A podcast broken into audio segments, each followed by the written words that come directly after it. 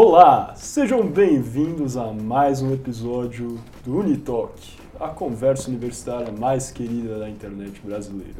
Como sempre, eu sou o seu apresentador, Miguel Galute Rodrigues, e estou aqui hoje com Renato Arthur Oliveira Melo, do arroba Canal Doxa. Primeira vez que é Canal Doxa, hein, cara? Não é Canal Doxa. Não é Canal Doxa oficial agora canal pela primeira Doxa. vez, com muito orgulho.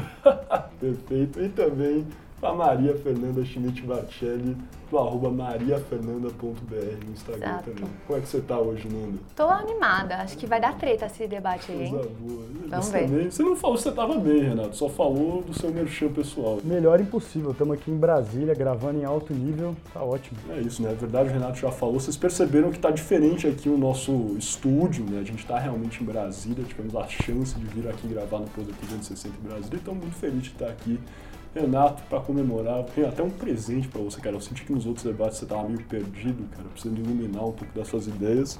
Recebi aqui, cara, um livro para você utilizar hoje. Pode abrir em qualquer página que você vai ter as suas ideias iluminadas. Pode ficar tranquilo. Que isso, cara? Que... Olha! Tá maluco, surpresa total. Gostei demais, ó. É Chique. Isso. Enfim, hoje, como vocês sabem, já o Renato, já conversei, já conversei com a Nanda, a gente está iniciando um, um, uma espécie, não, uma, uma fase nova do Unitalk aqui, na qual estamos abandonando, no mínimo passando daquele sistema talvez um pouco mais acadêmico que a gente tinha de debates aqui, vamos ter um debate mais fluido entre os dois. Então, o Renato e a Nanda vão ter realmente um tempo para debater assim, com a minha moderação, né, eu ainda vou moderar, vou perguntar uma outra coisa, mas eles vão realmente poder retrucar de forma livre para ter aquela interação que a gente sabe que vocês gostam. E o tema também agora, a partir deste episódio, vai sempre ser definido previamente. Não vai ter mais aquela lista é, de 10 tópicos, sorteio no início do programa. A gente vai definir o, o tema antes para que os nossos debatedores possam se preparar ainda mais e trazer um debate melhor para vocês. Hoje, o tema escolhido foi a pesquisa, na verdade, feita pelo Poder Data no mês de novembro de 2021, entre os dias 8 a 10 de novembro, para ser mais exato, é, na qual versava principalmente sobre questões relacionadas ao racismo no Brasil. Questões como se o racismo existe ou não no Brasil, ou se você propriamente é racista. Renato, Existe racismo no Brasil? Bom, um prazer, como sempre, estar aqui conversando com vocês. Esse é um tema que me incomoda bastante, um tema extremamente delicado. Assim, eu acho que é definitivo e indubitável que o racismo existe de fato no Brasil. Uh, eu queria pedir primeiro, na verdade, um grande favor pro Lorenzo, amigo aqui. Cara, você pode colocar na câmera aberta aí pra gente, fazendo favor. Olha aqui, isso aqui, na verdade, é a metáfora cristalizada do racismo. Três pessoas brancas conversando sobre o que é o racismo, né? Nós nunca passamos por essa experiência, mas a partir disso, mesmo assim, teremos essa discussão. Isso aqui é uma metáfora cristalizada do racismo, mas para não deixar esse debate de lado, porque eu acho um tema extremamente importante, eu vim aqui e me adquiri de recursos, principalmente é, de pensadores, de, de é, pensadoras, inclusive negros ou pretos, né? De fato aí, que me possam dar uma, uma bagagem suficiente, um lugar de fala necessário para tratar sobre isso. De forma nenhuma quero ser aí um ator desse movimento. Eu, na realidade, tenho muito mais a intenção de literalmente manter o debate aí de uma forma razoável, sem pegar para mim a atividade dessa luta que de fato não é minha. Nanda, tá. existe racismo no Brasil ou não? De fato existe, mas eu já quero expor aqui um modo argumentativo que o Renato trouxe, que ele está querendo sinalizar a virtude. Né? Ele está falando, olha só, nós não somos é, pretos, então nós não podemos, nós não temos esse lugar de fala. Mas ele vai falar sobre isso. Então é meio que incongruente isso, né? Você fala, você mostra como você é virtuoso, mas a realidade é que você é um branco falando sobre a vida do preto. Então, por isso que eu particularmente não acredito em lugar de fala. Eu também me é, respaldei e vou me respaldar aqui é, em falas, principalmente de pessoas que vivem e estudam isso, tá? Porque eu não sou estudiosa da parte, mas eu já quero começar introduzindo e dizendo assim: de fato, existe o racismo no Brasil e não podemos banalizar isso, porque o racismo no Brasil, ele é crime, certo? E o que está na moda hoje em dia é falar, né, que inclusive foi o Fábio Porchat, ele é um ótimo comediante, inclusive, ele fala assim, é, todos somos racistas em desconstrução. E aí eu já digo, eu não sou racista em desconstrução porque eu não sou racista. Quem é racista tem que estar tá na cadeia, cara. Porque no Brasil é crime. Tem tanto a lei do racismo, que é de 89, também tem a injúria racial, no artigo 140 do Código Penal. Então, assim, quando você começa a dizer que todos são racistas, ninguém é racista, porque senão estaria todo mundo na cadeia. Por que a gente não está na cadeia, né? Então a galera começa a banalizar isso, que é um movimento que a galera também vem e joga, por exemplo, na galera de direita. Ah, todo mundo é fascista, todo mundo é nazista. Quando todo mundo é, ninguém é. Então, primeiro é isso, sinalização de virtude, que eu não concordo com esse tipo de coisa, e, enfim, que é para atrelar uma boa imagem à pessoa, e a questão também da banalização. A gente não pode banalizar algo que é sério, que é violento, que vai contra a liberdade individual. Certo. E, na verdade, essa pesquisa né, que está disponível no site, na homepage do Poder 360 para vocês acessarem, publicada aí no dia 19 de novembro de 2021, conta que 79% dos brasileiros afirmam, afirmam que existe racismo no Brasil, só que só 39% acreditam, né, que admitem ter esse preconceito contra pessoas negras. Né, e 14% dizem que de fato não existe esse preconceito contra negros. E você acha então, Nanda, que esses números, esse descompasso aí acontece por qual razão? Tá. É, como eu disse, quem comete racismo tem sim que sofrer a sanção devida. Eu, por, eu posso responder por mim. Eu não sou racista, eu não é, atravesso a rua por conta de uma pessoa preta tá passando. É, eu não deixaria de contratar uma pessoa preta para um cargo se eu tivesse uma empresa. Então eu posso falar das minhas atitudes. A gente gosta muito de jogar pro estrutural, né? É parte de uma estrutura, é parte de uma instituição, e aí a gente tira o nosso da reta. Então eu posso falar por mim. Eu não sou racista. Inclusive eu fiz um, um vídeo sobre isso que repercutiu, a galera deu hate, mas é que as pessoas elas se colocam como racista. Então vai pra cadeia. Então por que, que você não vai lá é, se denunciar? Denunciar, né? Se entregar para a polícia. Aí ninguém quer. Certo. E Renato, você, agora sobre essa questão de racismo estrutural, cara, eu já tô vendo que você tá balançando na cabeça, é discorda com a Nanda. Definitivamente. Mas, olha, essa pesquisa do Poder Data é feita desde junho de 2020. E, muito embora né, esse número aí de pessoas que acreditam existir racismo é, tenha ficado sempre próximo aí dos 80%, flutuando dentro da margem de erro, é, o número das pessoas que afirmam ter preconceito contra pessoas negras aumentou é, assim drasticamente desde junho de 2020. Em junho de 2020, quando nessa pesquisa foi feita pela primeira vez, 28 pessoas admitiam ter preconceito contra pessoas negras no Brasil. Agora, nessa última pesquisa, realizada do dia 8 ao dia 10 de novembro de 2021, 39% dos entrevistados afirmavam ser, né, ter preconceito contra pessoas negras, né, um aumento aí mais de 10%. Por que você acha que isso aconteceu, Renato? Você acha que existe realmente uma questão de racismo estrutural, que isso está se tornando mais, é, assim, disseminado pela nossa sociedade. O que você diria a respeito disso? Miguel, definitivamente. O ponto é o seguinte: a Nanda é exatamente um ótimo exemplo do que a gente chama de outrofobia.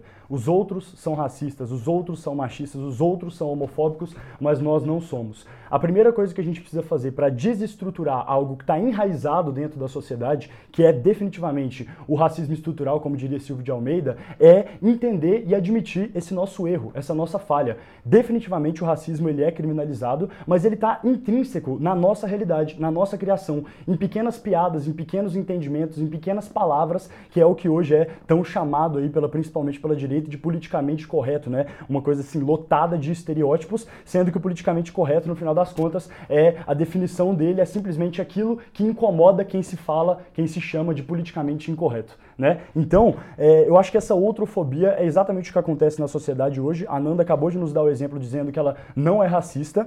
É, e, cara, é assim, impossível a gente entender que o racismo é, fa não faz parte do Brasil. É assim, é, é uma coisa inimaginável. Nanda, simplesmente pela simples razão. Vamos lá. O racismo estrutural ele está enraizado dentro da estrutura, da base da nossa sociedade e da criação, principalmente da pessoa branca, mas também, inclusive, da pessoa negra. O que, que acontece? É, quando a gente vai lá no maternal, no ensino médio, estudar um pouquinho sobre contexto histórico, estudar um pouquinho sobre qualquer, qualquer época, a gente tem que estudar o contexto histórico, a gente tem que, tem que entender o que, que aconteceu antes. E para a gente sempre entender o que aconteceu antes, é importante para a gente saber o que está acontecendo agora. Ou seja, como o Mark Bloch diria, o desentendimento em relação relação ao presente se deve muitas vezes à ignorância em relação ao passado. Vamos analisar o passado brasileiro? Século XVI, escravos vindos, vindos para o Brasil. Ali em 1888 é, aconteceu a Lei Áurea, eles foram ali libertos entre várias e várias aspas. O último país das Américas a fazer esse procedimento foi o Brasil.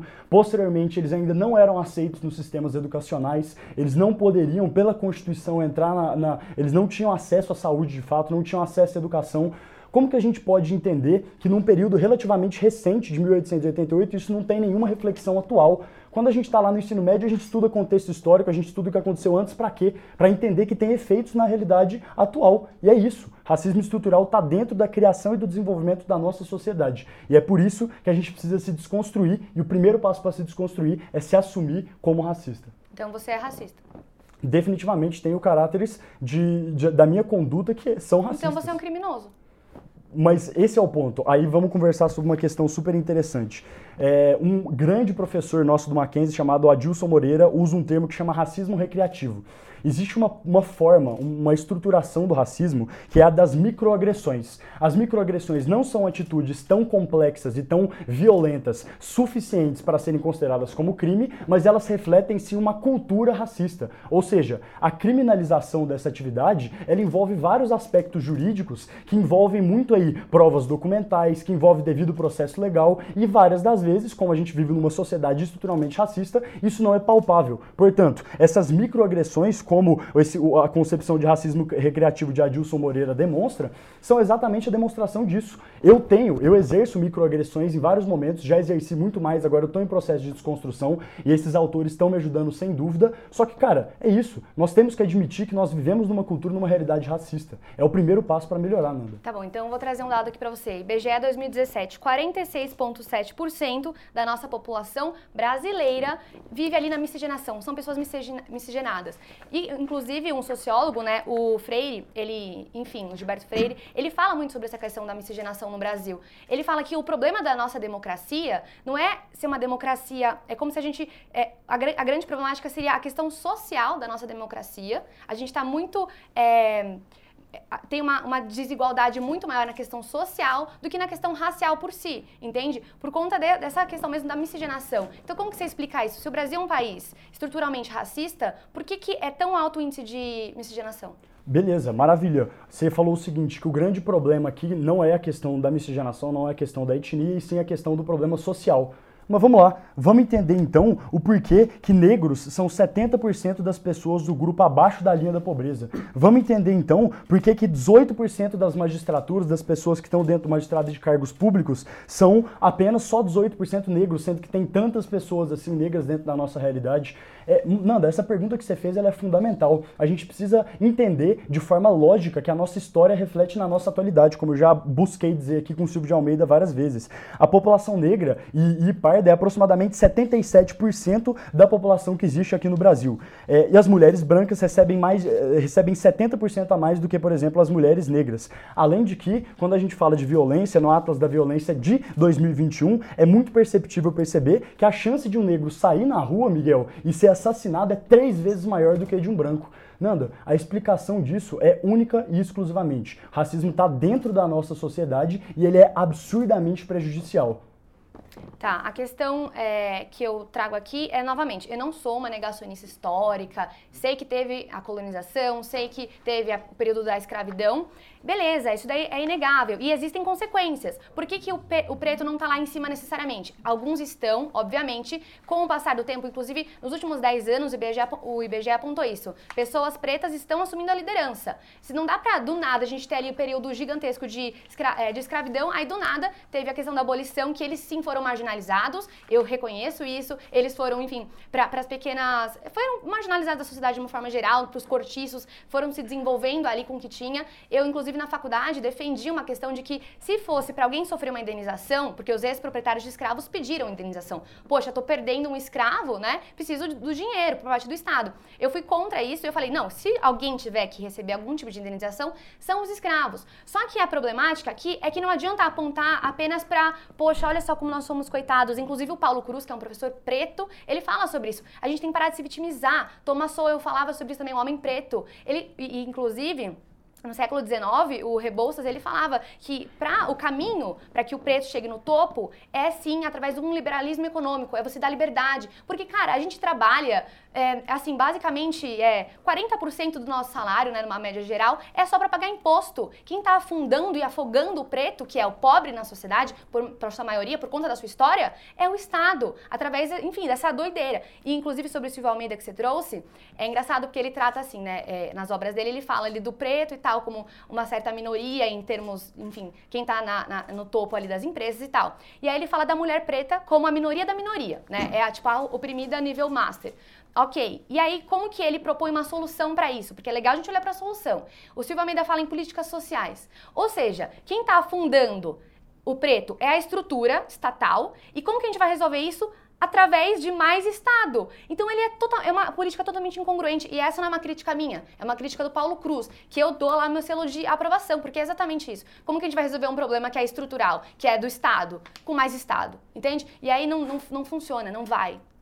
Antes de você responder, eu quero até entrar nesse ponto aí que claro. você falou, Nanda, que a gente estava até conversando. A gente passa um briefing agora para eles com algumas perguntas. E você tocou num ponto que a gente já tinha conversado né, nesse briefing, Nanda, nessa questão que o Renato também trouxe, aí acho que muito se fala às vezes né, do que seria a chamada né, dívida histórica que teríamos com pessoas negras, enfim, por causa né, da questão da escravidão, etc., e que realmente né, existiria um, uma necessidade de que não só empresas, mas também que o Estado intervisse e auxiliasse que é, houvesse realmente um, uma igualdade, ou né, essas pautas de igualdade é, racial mesmo é, para é, pessoas negras dentro do mercado de trabalho, por exemplo, como você já citou. Você acha realmente então que o Estado não tem nenhuma, não deveria ter nenhuma participação dentro dessas pautas? Dentro da iniciativa privada, não. Inclusive, ele atrapalha. O Thomas Sowell, como eu citei, um economista de Harvard e tudo mais, e ele fez um estudo e ele chegou na conclusão que, por exemplo, a questão do salário mínimo que é uma política pública varguista, né? A questão do salário mínimo, ela atrapalha é, o, o, ingresso do preto, que é inexperiente por conta da história, por conta do que ele não tem grana para fazer um curso e tal, atrapalha a contratação dele, porque o salário mínimo tem um teto ali, né? Pô, eu não vou, eu não vou poder pagar um pouco menos, então você não vai ingressar, então você vai ficar na marginalidade. Você vai tentar ser um autônomo ou você vai vender bala no farol. Então, políticas públicas que são os ungidos, né? Que são as pessoas que acham que sabe sobre a, é, sobre a, a massa, são pessoas ali que tentam ditar as regras, acabam atrapalhando ao invés de favorecer. Então, a iniciativa pública definitivamente não tem que impor, por exemplo, cotas para faculdades, é, cotas raciais, mas sim sociais, porque socialmente, em termos de renda, que é a grande problemática aqui. Certo. Renato, o que você acha disso, cara? O Estado tem o dever de intervir ou não nesse campo?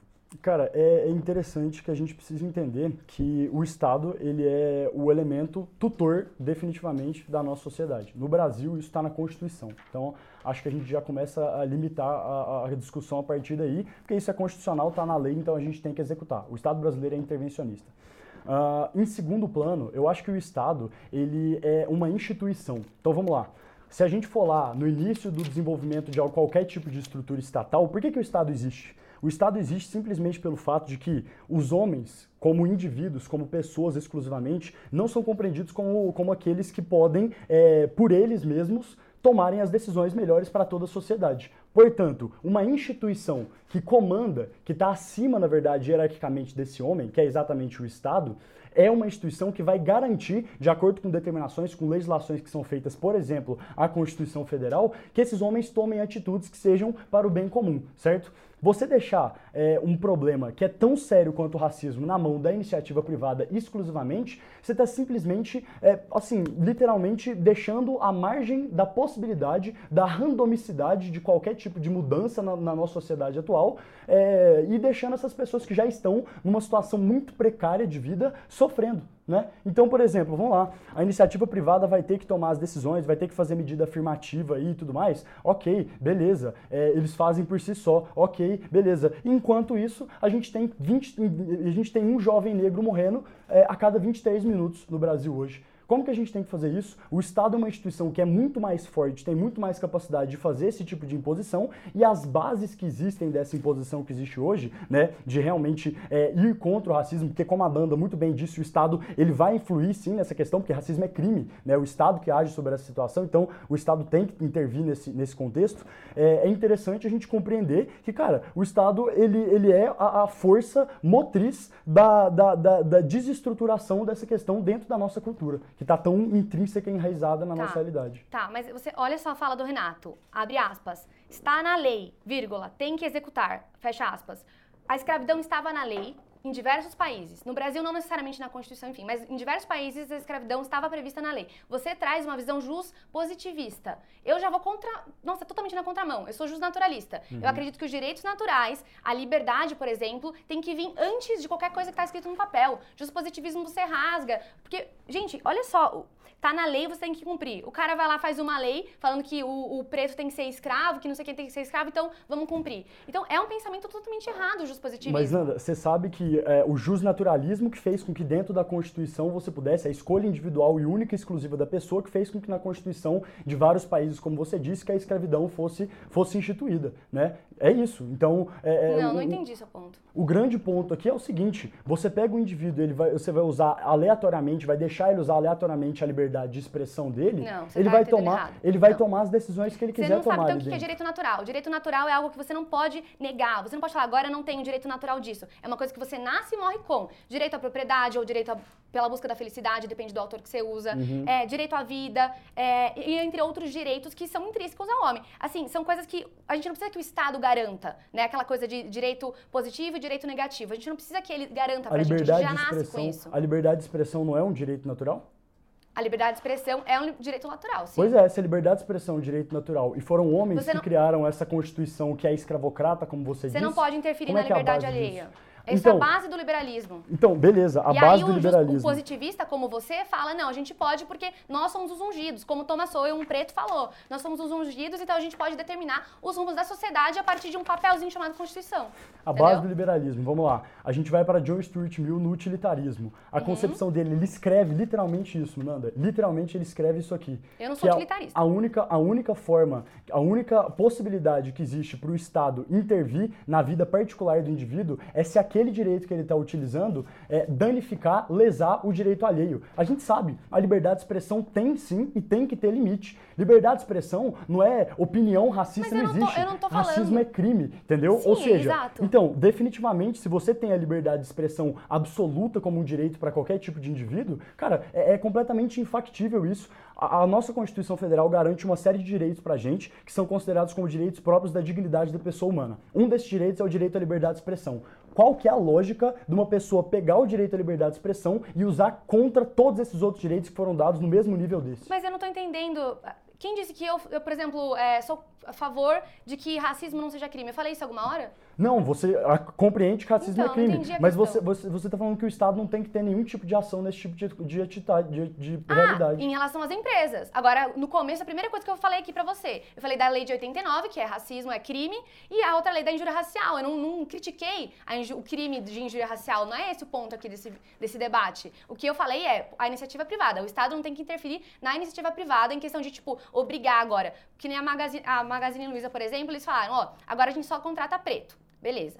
Aí foi o Estado que impôs isso? Não, a própria iniciativa privada viu que estava sendo demandada por conta de todas essas questões de políticas sociais, então, como a iniciativa privada tá a fim de lucro, ela falou: bom, se está sendo demandado, então, consequentemente, eu vou trazer aqui. Pronto, Magazine Luiza, nossa, que top, vocês viram que bacana, não sei o quê, e tava lá com o seu status. Então, uma coisa é uma coisa, outra coisa é outra coisa.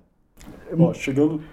Pode fazer seu último ponto, que tá acabando o nosso tempo, queria fazer, entrar no último não, legal. Eu só quero falar uma coisa, um, um, detalhe aqui. As cotas são tão ruins que em 1997, 1,8% da população negra tinha ingressado no ensino superior. Em 2011, esse número saltou para 11,9%.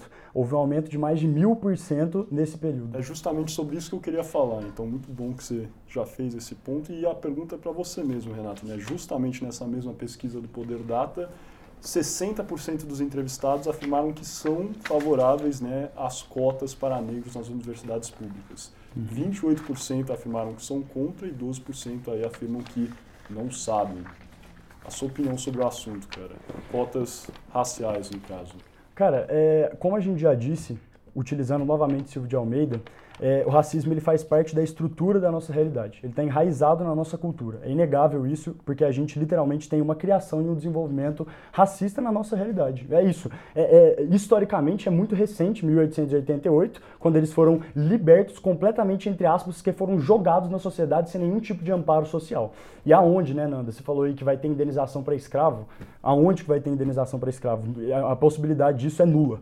É, as cotas raciais, elas são fundamentais. Olha esse resultado resultado aqui, mais de mil por cento de aumento de acesso à educação por causa das cotas sociais para a comunidade negra, que é uma comunidade que sofre, que é uma comunidade que está à mercê na margem da sociedade, né? Aí vamos lá a gente entra, por exemplo, no aspecto legislativo, Miguel, completamente factual. Você entra, por exemplo, na Lei de Diretrizes e Bases da Educação ou no artigo 207 da nossa Constituição Federal, eles falam que existe autonomia didático-científica para as universidades. As universidades podem escolher ali o processo seletivo que elas quiserem. Promoção de uma sociedade justa, livre, fraterna e solidária, prevista na nossa Constituição Federal e em vários, vários, vários documentos de internacionais. É, artigo 23, inciso 10. É dever do Estado combater as causas da pobreza e os fatores de marginalização. Atenção para essa parte aqui.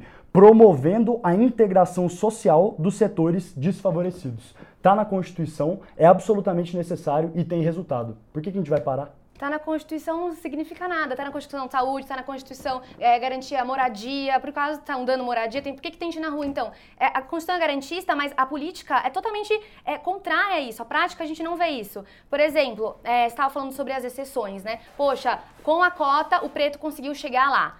Tá, mas do que adianta a cota racial porque vamos pensar o seguinte: no Brasil, é, a gente investe muito menos no Fundeb, que é o Fundo da Educação Básica, do que nas, nas faculdades é, públicas. E quem está na faculdade pública é a elite, que por sua maioria é branca.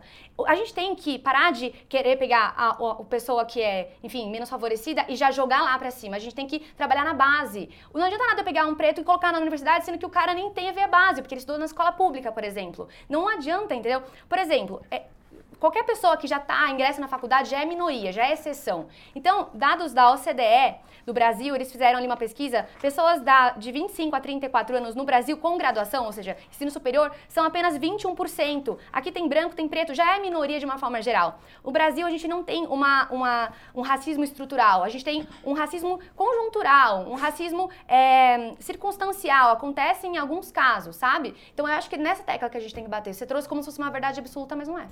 E você defende, né, Nanda, já falou aqui que você acha que a saída, na verdade, seria cotas é, para uma questão social, né, financeira. Por que essa seria uma solução melhor do que as cotas raciais, na sua opinião?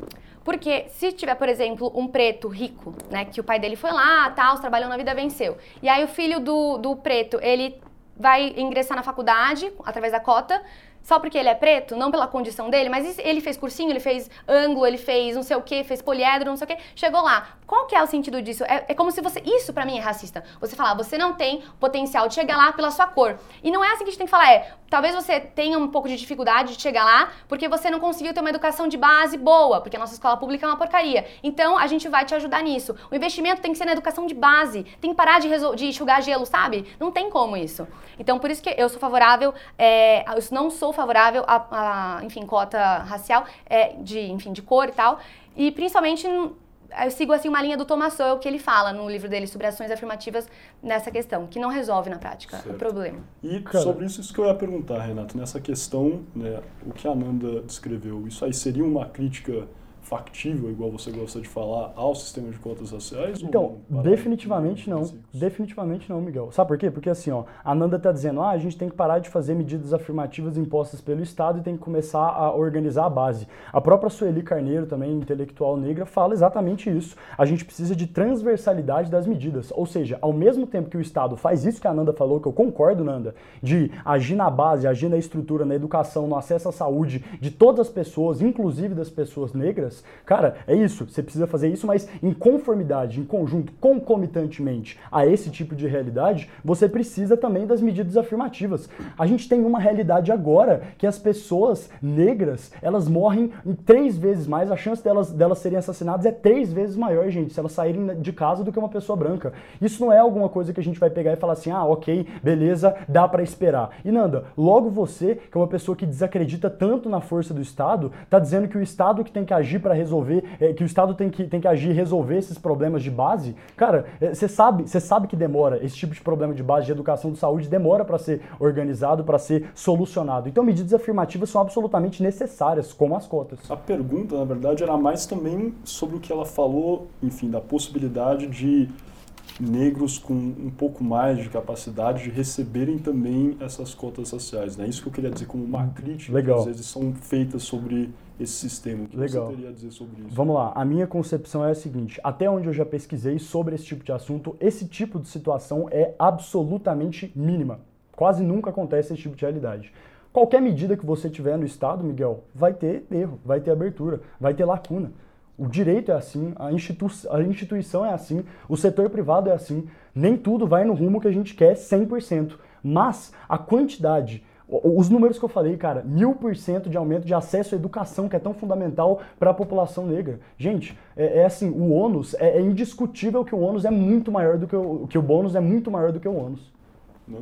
Então, ele fala, né? Ah, você que logo não acredita no Estado e tal. Realmente, a gestão pública eu não acredito. Mas existe, por exemplo, o sistema de vouchers, que aí é a iniciativa privada gerindo também, concessões, enfim, coisas nesse sentido, né? Porque eu joguei para o Estado que eu acredito que ele faça a melhor gestão, mas sim a iniciativa pública. Só para a gente pontuar. E eu, então, eu, eu não entendo isso. Se o racismo fosse estrutural, por que, que então o Silvio Almeida estaria onde ele está? Entre outras figuras estariam onde estão, sabe? Porque aí então é um negócio, de, é um fator determinante. A escravidão é um fator determinante. Você não vai conseguir ascender socialmente e tudo mais. Eu gosto do Paulo Freire que ele fala assim do Silvio Almeida, né? Que ele é um, uma figura midiática. Inclusive, a, a, grande questão ali é que ele é um professor universitário, todo mundo conhece, ele principalmente no Mackenzie, mas também ele é um ativista é marxista. O, o legal, se você for parar pra. Enfim, é, é, que a gente não vai ter muito tempo aqui pra gente entrar nessa linha. Mas o legal é você comparar essas pessoas que, que gostam de, de é, dualizar as coisas, que gostam de trazer brigas e discussões. Por exemplo, antigamente, na época de Marx, era ah, o operário versus o burguês, enfim. Aí hoje em dia é ah, o preto contra o branco, ah, é o gay contra o hétero, ah, é não sei quem contra não sei quem. Essas divisões, isso divide a sociedade.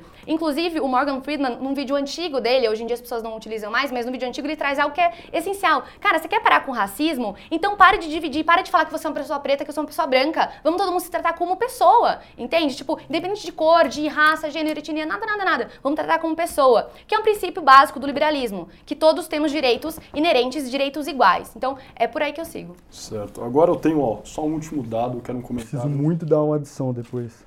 Perfeito. Usa esse dado também da sua adição, cara. Esse último dado que eu vou lançar aqui para vocês e depois vamos ter o um comentário final do Renato e da Nanda, dois minutos para cada um para fechar esse nosso novo estilo aqui do Unitalk. Mas primeiro eu vou lançar esses dados aqui. Você comenta, pode fazer o seu comentário também, Nanda. Daí você fecha aqui, a gente parte para o comentário final.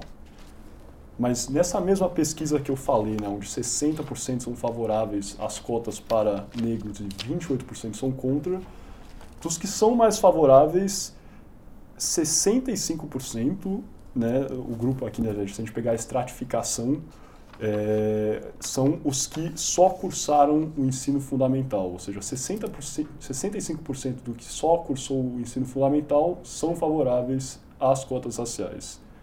E dos grupos mais contrários, assim, né, pegando a estratificação, temos né, os que cursaram o ensino superior, 36% são contra as cotas raciais? Por que você acha que existe realmente essa estratificação aí, na qual né, a maior parte das pessoas que cursaram o ensino superior são contra as cotas raciais e as que só cursaram o ensino fundamental são favoráveis às cotas raciais? Boa, Miguel. É, vamos lá. Antes eu queria falar assim sobre dois detalhes do que a Ananda falou que me deixaram aqui incomodadíssimo. O Morgan Friedman fala também, naquele vídeo dele, que para a gente resolver o racismo, a forma de resolver é parar de conversar sobre.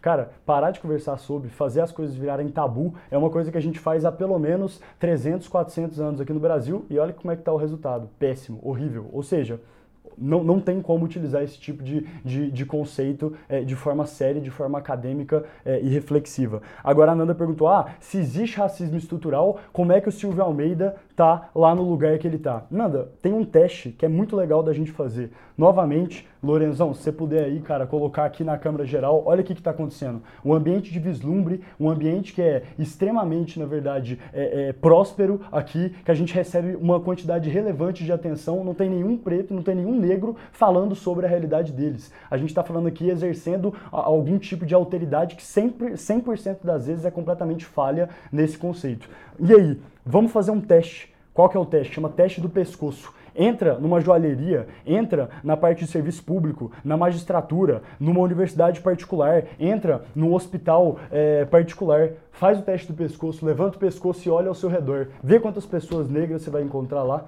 Isso, isso aqui, isso é a metáfora cristalizada do racismo e a prova de que o racismo é estrutural.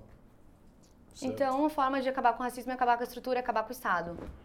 Não, definitivamente não. A forma é fazer com que o Estado seja uma instituição que passe a conduzir, como já está acontecendo isso, é, a situação da igualdade racial de uma forma melhor e mais próspera e definitivamente fazer com que a iniciativa privada esteja andando em comunhão com essa realidade respondendo agora a questão que o Miguel perguntou aqui, é, cara, essa pesquisa eu não tinha é, é, lido ela, entendido de fato que acontece essa, essa realidade, né, essa, essa disparidade aí de posicionamentos em relação às pessoas que estão no ensino superior, mas é, eu não vejo nenhum tipo, a, a, não ser o próprio racismo estrutural mesmo, que está dentro da nossa sociedade para explicar essa, essa realidade, esses números aí que você colocou pra gente. Nossa sociedade é racista e essa é mais uma prova.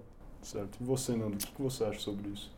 É, talvez pessoas que estão né, formados tendem a ser contra cotas raciais. Justo. Talvez após ali um pouco de embasamento, depois que elas estudaram, elas realmente viram que o problema é social e não racial, que é ficar basicamente é, distribuindo e construindo falácias midiáticas para, enfim, ganhar notoriedade nas redes, né? É, e basic, eu acho que a gente tem que olhar também para a questão que ele falou, ah, vamos, o Estado, não sei o quê. Se a gente jogar para o Estado e a gente não olhar para o nosso próprio umbigo, né, enfim, familiar, que, que tipo de herança você quer trazer para sua família? Você quer passar para seus filhos um olhar racista ou não? Esse tipo de coisa a gente faz em casa. É, mas eu gosto muito de uma frase que fala assim, ó, para muitos políticos, votos negros importam mais que vidas negras, inclusive é do Thomas Sowell, né? E aí ele fala basicamente que é por isso que eles tentam manter que os, ne é, os negros amedronta amedrontados, com medo. A harmonia racial seria desastrosa para esses políticos. E um exemplo bem, bem claro disso é a questão do Ciro Gomes, por exemplo. O cara vai lá, paga de dar massa, né? O cara legal, pô, vamos ali olhar cotas, não sei o que, não sei o que. Só que é um cara que é condenado, é um cara branco, né? Mais velho, tem grana, condenado, inclusive, por ser racista. Por quê? Porque ele chamou o Fernando Holliday, que é um vereador de São Paulo, de capitãozinho do mato. Então são pessoas que tentam parecer algo na mídia, né? Aquela questão de sinalizar virtude, só que em off acaba fazendo isso. E como ele foi racista, ele foi devidamente punido. E é isso que eu defendo. Perfeito. Agora, não sei se você quer comentar uma coisa sobre isso, mas guarda estamos fechando aqui essa parte nova, aqui, que vocês tiveram um debate mais é, né, fluido entre os dois, até mais acalorado aqui, eu senti o clima. Agora eu tô falando isso aqui para aliviar, eu já tô vendo a cara de bravo dos dois, mas beleza. Calma que agora ainda vai ter o comentário final de dois minutos do Renato e depois a Amanda vai ter dois minutos para fechar aqui esse nosso debate, essa nossa edição do Unitalk de novembro. Renato, quando você quiser, cara, pode ir. Agora dois minutos no relógio. Perfeito, então acho que eu gostaria de terminar fazendo novamente essa ressalva. Definitivamente eu não estou no meu lugar de fala, eu não quero pegar essa luta é, para mim, para minha pessoa. Eu, eu me admito como uma pessoa que, que tem os traços ainda do racismo estrutural dentro da nossa sociedade, mas um debate desse em que é, o politicamente incorreto é defendido, em que a inexistência desse racismo é, enraizado na nossa realidade é defendida, eu não podia deixar aqui e simplesmente abrir mão dele. Tentei de alguma forma trazer uma pessoa negra, uma pessoa preta para colocar no meu lugar aqui, fiz o possível, não consegui é, é, ter essa, essa, essa atividade aqui, tiveram várias variáveis que me impediram de fazer isso, é, então não desisti do debate. Mesmo assim, da mesma forma, eu queria trazer para vocês quem foram as pessoas que mais fundamentaram e basearam aí a minha, a minha defesa, a minha concepção, eh, os estudos que eu peguei, logicamente BGE, Atlas da Violência, tudo mais os dados, mas principalmente Maria Beatriz Nascimento, historiadora negra, Sueli Carneiro, Angela Davis, Adilson Moreira e Silvio de Almeida, dois professores do nosso querido Mackenzie, é, Anquile camaronesa aí, um intelectual negro maravilhoso também, Jamila Ribeiro, Jurema Werneck, Lélia Gonzalez, principalmente aí vocês perceberam uma grande quantidade de mulheres negras aqui, né? São pessoas extremamente capacitadas para falar do, da realidade delas. Então, é, por favor, priorizem de fato aí a, a, a, o entendimento deles, de pessoas que vivem sobre isso, né? Porque eu tô aqui falando como que tem que sarar uma picada de cobra e nunca levei uma picada de cobra. Então, é, prestem bastante atenção nessa questão, nessa necessidade de estudar as pessoas que têm credibilidade e que têm vivência para falar sobre esse tipo de coisa. E para finalizar daquele jeito que a gente gosta de finalizar, com cultura popular, escutem Jonga, escutem Baco Exu do Blues, que são extremamente reflexivos aí, rappers maravilhosos. Inclusive o próprio Baco Exu do Blues tem uma música chamada Bluesman, que ele vai falar uma coisa muito importante. Tudo que um dia foi negado porque era preto passou a ser considerado branco e a partir daí foi aceito, desde Jesus Cristo até rock and roll. Perfeito, Renato. Seu comentário final. Nanda, agora quando você quiser, dois minutos no relógio, pode ir. Eu acho engraçado usar como referência é, um, um, cara que é militante marxista, enfim, que tem aquela ideia, é, que enxerga tudo perante uma dualidade e tudo mais. É, mas, enfim, inclusive são pessoas que falam assim, né? É, o problema está no Estado, está na estrutura e como a gente resolve com mais Estado que com mais estrutura. Mas de qualquer forma, pessoal, eu acredito que a solução para isso é que Estado tire a mão do meu dinheiro, Estado deixe ele trabalhar, deixe o preto trabalhar, deixe o branco trabalhar, deixe todos trabalhar e deixa todos ali é, tentar enriquecer um pouco mais, porque o problema realmente é social e não racial. Não estou negando é, colonização, estou negando, é, enfim, escravidão, nada do tipo. Mas, inclusive, pessoal, tem uma frase do Paulo que eu falei para vocês, que ele diz basicamente assim: não, Estado não é o nosso aliado. Não, não somos vítimas da sociedade. Lembrando que ele é um homem preto falando. Não, não nos devem nada. Não, não somos incapazes de mudar o nosso destino. E essa, essa é esse é o grande ponto. Não existe determinismo. Existe o quê? Você vai lá e tenta com as variáveis, enfim, infelizmente a gente não tá controla tudo, mas a gente tenta é, ingressar e, enfim, mudar a nossa realidade. Como o próprio Renato trouxe diversos nomes de pessoas pretas que chegaram no topo. Então não é impossível Se o racismo fosse estrutural, se tivesse ali em todo mundo, os pretos não estariam no poder hoje em dia, os pretos não estariam com essa evidência toda. Então, é dessa forma que eu finalizo. Inclusive, é, eu acredito que hoje em dia a gente tem uma escravidão que é muito mais uma escravidão é, de tutela do Estado, é uma, é uma escravidão legitimada. A gente trabalha até o dia 29 de maio só para pagar imposto, sabe? É, são dias ali exclusivos para isso. Isso, sim, é uma escravidão real. Perfeito, Nanda. Muito obrigado pelo seu comentário final. Agora, chegamos ao término desse nosso episódio do Unitalk, versão novembro, né, edição de novembro. Espero que vocês tenham gostado, curtido esse novo formato aqui um pouco mais fluido, interativo entre os nossos dois debatedores. Renato, mais uma vez, muito obrigado, cara, por ter participado. Nanda, muito obrigado novamente por ter participado aqui, pelo tempo de vocês dois e realmente por fazer esse debate né, muito qualificado entre duas mentes que, embora antagônicas, sempre estão muito bem preparadas. Agradeço você também, nosso telespectador, web espectador, ouvinte, se estiver ouvindo em algum provider de áudio. E realmente conto com vocês nos nossos próximos episódios. Lembrando que o Unitalk já gravou vários episódios com o Renato, com a Ananda. Todos eles estão disponíveis aí nas nossas redes sociais e plataformas. Esse programa foi gravado no estúdio do Poder 360 em Brasília em 26 de novembro de 2021. Não se esqueça de se inscrever em nosso canal e ativar as notificações para não perder nenhuma informação relevante.